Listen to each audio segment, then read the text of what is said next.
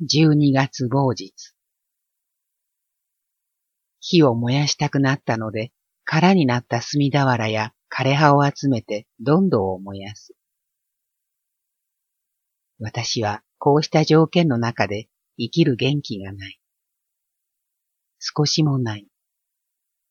大切なものを探し出して燃やしてやりたくなる。部屋の中へ入って大切なものを探してみる。野村さんの詩の原稿を3枚ばかり持ち出して火の上に炙ってみる。焼けてしまえばこの詩は灰になるのだと思うと、憎さも増したけれども、なんとなく気後れしていけないことだと思い、また元のところへしまう。私は何もできない。勇気のない女になり下がってしまっている。今朝、私たちは命がけで争った。そして、男は死体だけのことをして町へ行ってしまった。後片付けをするのは私なのだ。障子は破れ、カーテンは引きちぎれ、皿も茶碗も満足なのはない。貧乏をするということが、こんなに私たちの心身を食い荒らしてしまうのだ。残酷なほどむき出しになるのだ。私は男をこんなに憎いと思ったことはない。私は足蹴にされ、台所の開け板の中に押し込められたときは、この人は本当に私を殺すのではないかと思った。私は子供のように声を上げて泣いた。何度も蹴られて痛いということよりも、思いやりのない男の心が憎かった。毎日のように私は男の原稿を雑誌社に持って行った。少しも売れないのだ。なんだかもう行きたくなくなったのよと冗談に言ったことがそんなに腹立たしいのだろうか。私はどんなに辛い時だってニコニコしていることなんかやめようと思う。どうしても行きたくないことも時にはある。わけのわからぬところへ使いに行くのは我慢がならないのだ。自分で言ってくれればいいのだ。私はもうそんな辛い使いには飽き飽きした。飯も食えないのに一人前のことを言うなと怒った。飯が食えないと言って物乞いのような気持ちには私はなれないのだ。火を燃やしながら私は今度こそ別れようと思う。そのくせ一銭も持たないで家を飛び出した男のことを考えて無性に泣けてくる。どうしているかと哀れなのだ。道の下の恋の池が石油色に光っている。大家さんの女中さんらしいのが枯れすすきの歌を歌って横の道を通っている。大家さんは宮武骸骨さんという人なのだそうだ。家からずっと離れた丘の上に屋敷があるので、ここの人たちを見たことがない。私の家は6畳一間に押し入れに台所。土壁のないバラックで、昔は物置であったのかもしれぬ。私はここへ引っ越してくると、新聞紙を板壁に二重に貼った。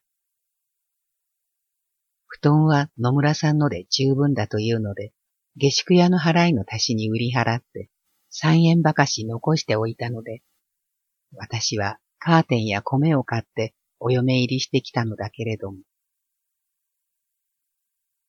火を燃やしながら私はいろいろなことを考える。もうこれが私の人生の終わりなのかもしれぬ。私は死にたいと思う。もうこんな風な生き方がめんどくさいのだ。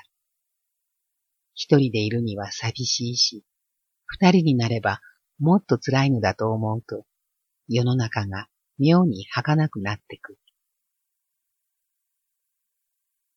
夜、破れたカーテンを繕いながら、いろいろな空想をする。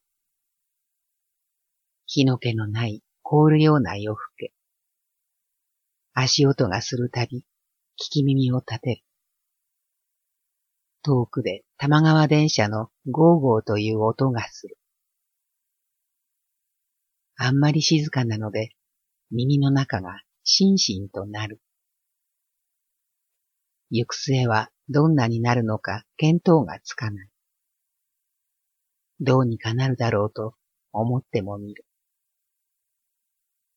朝から飯を食べていないので、体中が凄んでくる。虎のようにのそのそと這い回りたいような激しい気持ちになる。部屋の中をきれいに片付けて寝床を敷く。ここにも敷布のない寝床。寝巻きがないので、裸で私はお休み。水へ飛び込むような冷たさ。こっぽりと着物を布団の上にかける。着物の匂いがする。時々枕元で鯉が跳ねる。夜更けの街道をトラックが地響きを立てて坂を降りていく。冒涜はお慎みくだされ。私には愚痴や不平もないのだ。ああ、百方手を尽くしてもこの通りの体たらく。神様も笑うておいでじゃ。折も折なれば、私はまた巡礼に出まする。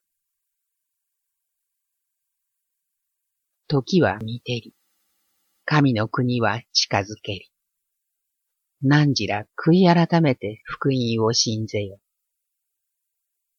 ああ、女猿飛びサスケのいでたちにて、空を飛び、河口を渡り、血しぶきを上げて私は戦う。福音は雷の音のようなものでしょうか。ちょっとお尋ね申し上げまする。どうにも空腹に耐えられないので、私はまた冷たい着物に手を通して、七輪に火を起こす。湯を沸かして、竹の皮についた一なめの味噌を湯に溶いて飲む。品そばが食べたくて仕方がない。実践の金もないということは、奈落の底に突き落ちたも同じことだ。トントンぶきの屋根の上を小石のようなものがパラパラと降っている。ここは丘の上の一軒家。変化が出ようとも構わぬ。強化もどきに池の鯉が盛んに跳ねている。味噌湯をすする私の頭には、さだめし大きな耳でも生えていよう。狂人になりそうだ。どうにもならぬと思いながら、夜更けの道をあの人があんパンをいっぱい抱えて帰りそうな気がしてくる。かすかに足音がするので、私は裸足で外へ出てみる。雪かと思うほど、Cは月の光で明るい。関節が痛いほど寒い。ぱったりと、戸口で二人が会えば、どんなに嬉しかろう。遠い足音は、どこかで消えてしまった。ガラス戸を閉ざして、また七輪のそばに座る。座ってみたところで寒いのだけれども、横になる気もしない。何か書いてみようと机に向いてみるのだけれども、膝小僧が破れるように寒くてどうにもならぬ。少し書きかけてやめる。かんぴょうでもいいから食べたい。12月某日。朝、思いがけなく母が真っ赤な顔をして訪ねてくる。探ししてきたのだと言って、小さい風呂敷包みを振り分けに担いで、ガラス戸の外に立っていた。私は、わっと声を上げた。ああ、なんということでございましょう。浜松で買ったという記者の弁当の食い残しの折が1つ。ゆで卵が7つ。ネーブルが2つ。まことにこれこそ神の国の福音のような気がする。私へのネルの新しい腰巻きに包んだちりめんじゃこ。それに母の着替えと髪の道具。顔も洗わないで私は木の香のプンと匂う弁当を食べる。薄く切った赤いかまぼこ、梅干し、きんぴらごぼう、糸こんにゃくと肉の煮つけ。ハリハリ。縦横無尽に味わう。田舎も面白いことがないよしなり。不景気はそこをついとるぞなと母は嘆く。いくら持っているのと聞くと、60銭より持っておらぬという。どうするつもりなのと叱ってみる。4、5日止めてもらえれば、お父さんも商売の品物を持ってくるという。霜のきつい朝だったのだけれど、ポカポカとした日が部屋いっぱいに差し込む。止めたくても布団がないのよと言ってはみたものの、このままどこへこの人を追い出せるというのだろう。3枚の座布団をつないで、大きい布団を1枚ずつ分けて、なんとか工夫をして寝てもらうより仕方がない。日の当たるところへ布団を引っ張ってきて、母に横になってもらう。母はもう部屋の様子で私の貧しいことを察したと見えて、何も言わないで、水花をすすりながら、羽織を脱いで寝床の中へ入った。私は小さい火鉢に昨日のどんど焼きの灰を入れて火を入れる。やがて湯がシュンシュンと湧く。茶の葉もないので弁当の梅干しを入れて熱い湯を母へ飲ませる。父は輪島塗の安物を仕入れたので、それを東京で売るのだそうだ。東京には百貨店という便利なものがあるのを知らないのだ。夜店で並べて売ったところで、いくらも売れるものではない。私は困ってしまう。ゆで卵を1つ剥いて食べる。あとは男へ食べさせてやりたい。東京も不景気かの。とても不景気ですよ。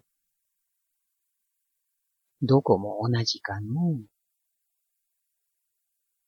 梅干しをしゃぶりながら母が心細い顔つきをしている。今度の男さんはどのような人柄で何の商売かとも母は聞かない。非常に助かる。聞かれたところでどうしようもないのだ。母は空の茶筒に手ぬぐいを当て、しばらく眠った。口を開けて気持ちよさそうに眠っている。昼過ぎになって野村さん戻ってくる。母を引き合わせようとする間をすり抜けて、机へ向いて本を読み始める。母と私は台所の板の間に座布団を敷いて座った。湯を沸かして、ゆで卵を4つに、ネーブルを2つ、机のそばへ持って行って、お土産ですよと言うと、ただ、欲しくないよ、ときつく言って、見向きもしない。私は、カーッとして、ゆで卵を男の頭にぶちつけてやりたい気になった。なんというひねくれた人であろうかと、やりきれなくなってくる。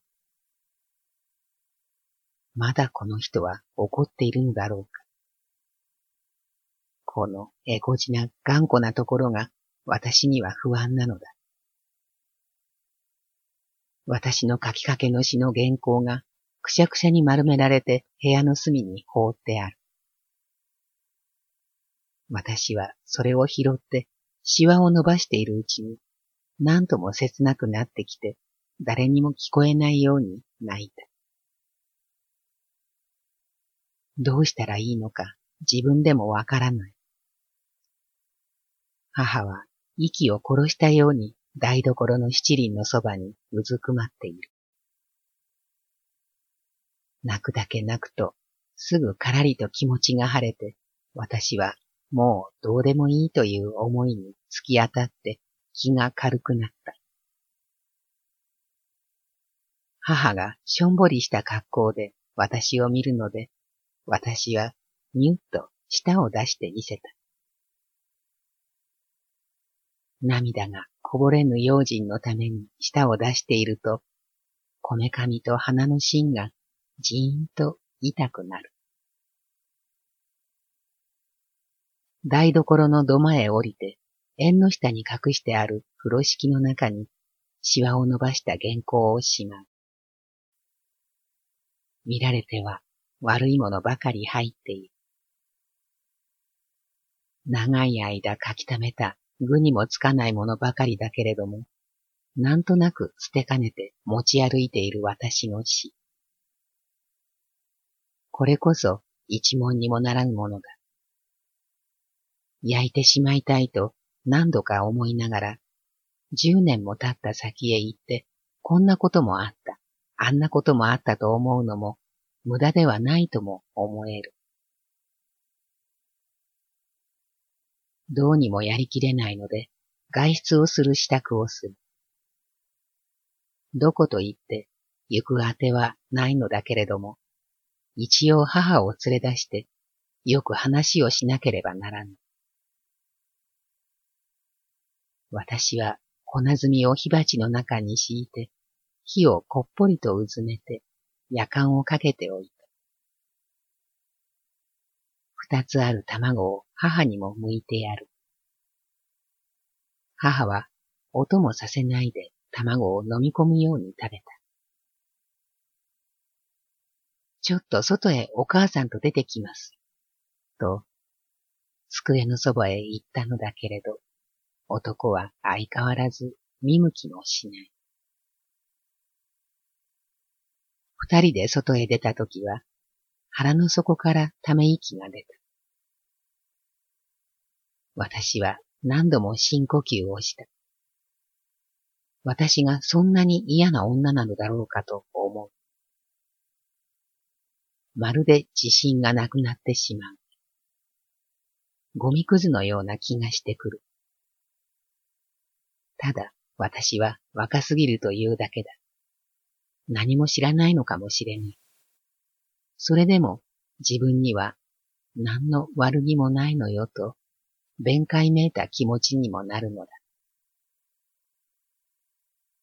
たまにささやかな金が入って5銭で豆腐を買い、3銭で目指しを買い、3銭でたくあんを買って3食もごちそうができたというと、つまらんことを自慢にすると小言が出るし、たまに風呂へ行ってよその女のように首へおしろいを塗って戻ると、君の首は胃首だから太く見えて醜いのだという。どうしたらいいのか私にはわからない。この男と一生連れ添ってゆくうちには、鋼のように鍛えられて、泣きも笑いもしない女に訓練されそうな気がしてくる。私は懐へ入れてきた卵を剥いて、母へもう一つ食べなさいと、口のそばへ持って行ってやった。もう報酬ないというので嫌な気持ち。無理やり食べさせる。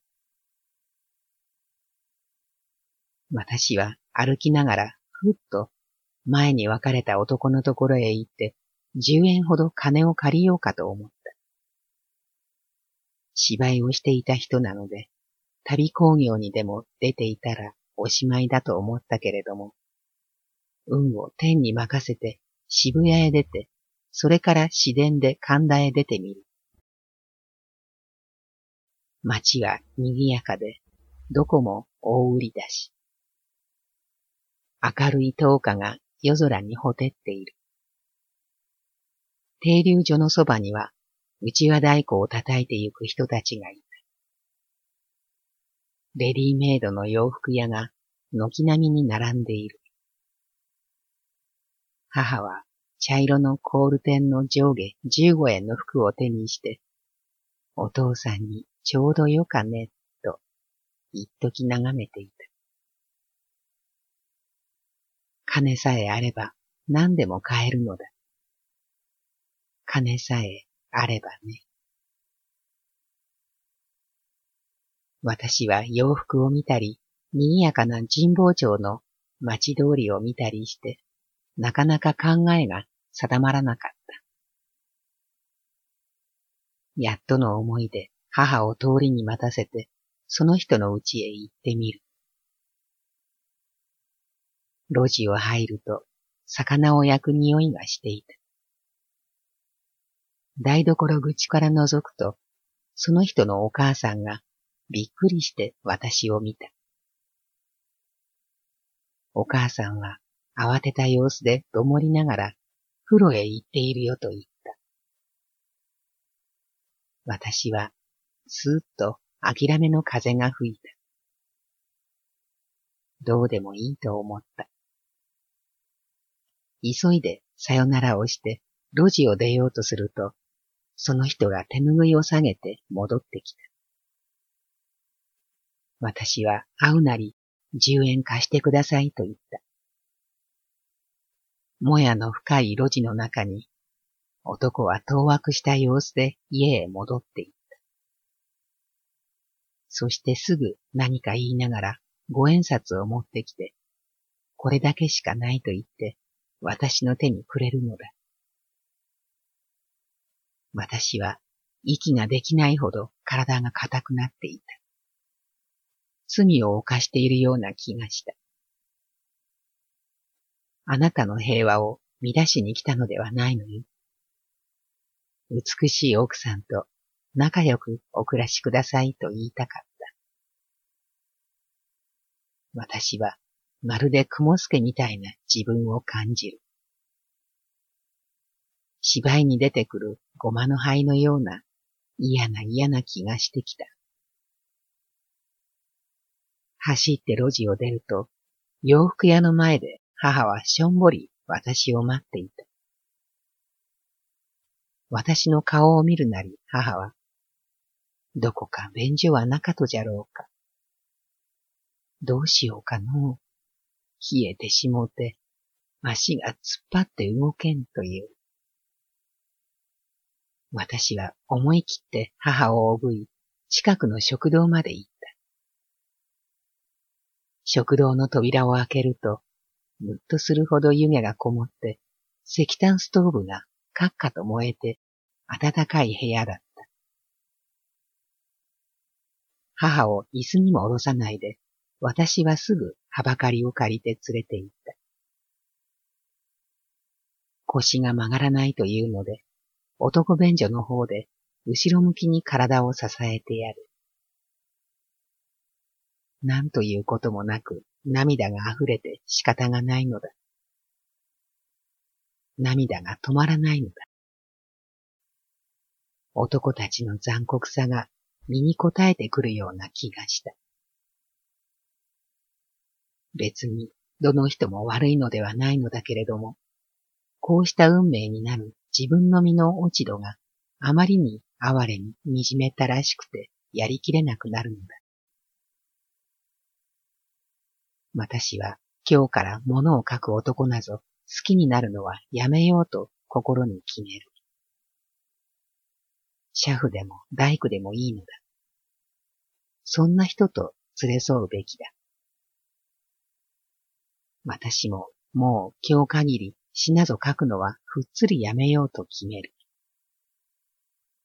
私の詩を面白おかしく読まれてはたまらない。ダダイズムの詩と人は言う。私の詩がダダイズムの詩であってたまるものか。私は私という人間から煙を吹いているのです。イズムで文学があるものか。ただ人間の煙を吹く。私は煙を頭のてっぺんから吹いているのだ。母をストーブのそばの椅子に腰掛けさせる。座布団を借りて腰を高くして楽にしてやる。ご飯に寄せ鍋に酒を1本ちょうだい。酒が15銭、寄せ鍋が2人前60銭、飯が1皿5銭。私は熱い酒を母のチョコと私のチョコについだ。酒が泡を吹いている。杯がまた涙で曇ってぼーっと見えなくなる。私は立て続けに3、4杯飲む。酒が胸に焼けつくようだ。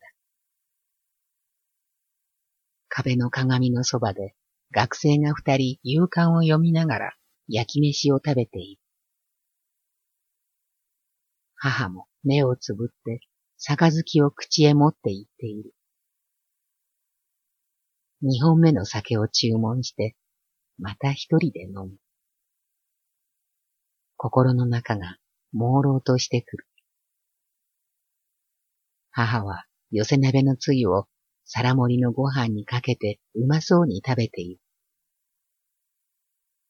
空腹に酒を飲んだせいか、バカにご酩酊。私は下駄を脱いで椅子に座った。両手の中に顔を伏せていると、部屋の中がシーソーのようにゆらゆらと揺れる。何も思うことはない。ただ、ゆらりゆらり体が揺れているきり。無様な癒しい女は私なのよ。ええ、そうなの。誠にそうなんです。虹が降りかかってきそうだ。杯に浮いた泡をふんと吹く。煮えたぎった酒、おっかない酒、しどろもどろの酒。1000万の思いがふーっと消えてなくなってゆく酒。背中を撫でてもらいたい酒。若い女が酒を飲むのを妙な顔で学生が見ている。世間から見ればおかしなものに違いない。だいぶ温まったのか、母も椅子の上にちょこんと座った。私はおかしくてたまらない。大丈夫かの？母は金のことを心配している様子。私は現在のここだけが安住の場所のような気がして仕方がない。どこへも行きたくはない。しめて1円4銭の払いなり。4銭とはお信仰だそうだ。京菜のつけたのにたくあんの水っぽいのが2切れついている。茜さす山々、サウロ、彼の殺されるをよしとせり。その日、エルサレムにある教会に向かいて大いなる迫害起こる。ああ、すべては今日より葬れ。今日よりすべてを葬るべし。世田へ戻ったのが10時。湯気の立っている熱いシューマイをまず主に捧げ。野村さんはもう布団の中に寝ていた。机の横に私の置いたままの格好で卵とネーブルがまだ生きている。私は部屋に立ったまま恐怖を感じる。足元が震えてくる。壁の方を向いたまま動かない人を見ては、朦朧とした酔いも冷め果てる。私は破れた氷を出して、その中に座布団を敷き、母をその中に座らせる。早く夜明けが来ればいいのだ。七輪に木入れを焚き、部屋を温める。新聞紙を折りたたんで、母の羽織の下に入れてやる。膝にも座布団をかけ、私も氷の蓋の中へ座る。まるで漂流船に乗っているような格好だ。七輪の生木がパチパチと弾けて、何とも言えない優しい音だ。